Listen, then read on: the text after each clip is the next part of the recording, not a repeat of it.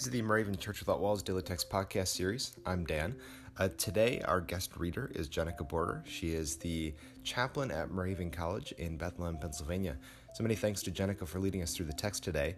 Uh, know that you can lead us through the text as well on any day. All you need is a smartphone to record the readings, the prayer, and then a short reflection. Uh, you can find a link in our podcast description or on our Facebook page. Uh, if you visit that link, you'll see a how to guide on how to do that, and you can sign up for your days there. So, with that, let us uh, get to Jennika and today's daily text.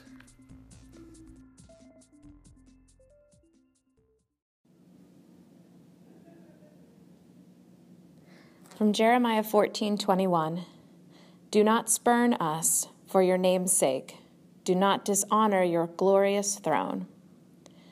And from 2 Thessalonians 1:11, Paul wrote, "We always pray for you, asking that our God will make you worthy of God's call and will fulfill by God's power every good resolve and work of faith."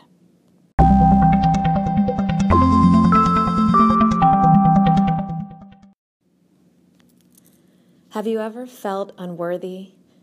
Unworthy of love or unworthy of forgiveness or unworthy of being the bearer of God's love in our world. Today's text from Paul's second letter to the Thessalonians guides me to wonder if Paul was feeling these feelings of unworthiness and if he was recognizing this feeling amongst the group of Thessalonians who were trying to share the story of Jesus in an unfriendly world. Really, aren't we all unworthy of doing this work? Paul, of all people, understood the gift of grace. Grace is knowing that we are worthy. You are worthy. I am worthy, worthy as we are. We spend much of our lives trying to earn, earn respect, earn money, or earn approval, and grace is the permission to stop trying to earn and to accept the love of God. Grace is the gift that makes us worthy of our call.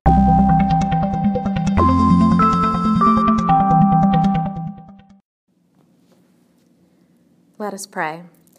Dear God, we are sorry for our sins. Daily still we cry, Forgive us. Refresh us with your light. May we persevere in your enduring good work this day. In Jesus' name we pray. Amen. The 2018 Moravian Daily Text that you heard today are copyright 2017 by IBOC, Moravian Church in America, used with permission. You can learn more about the Moravian Daily Text, purchase a printed copy, or subscribe to the Daily Text email by visiting www.moravian.org. You're listening to MC 1457, The Lamb.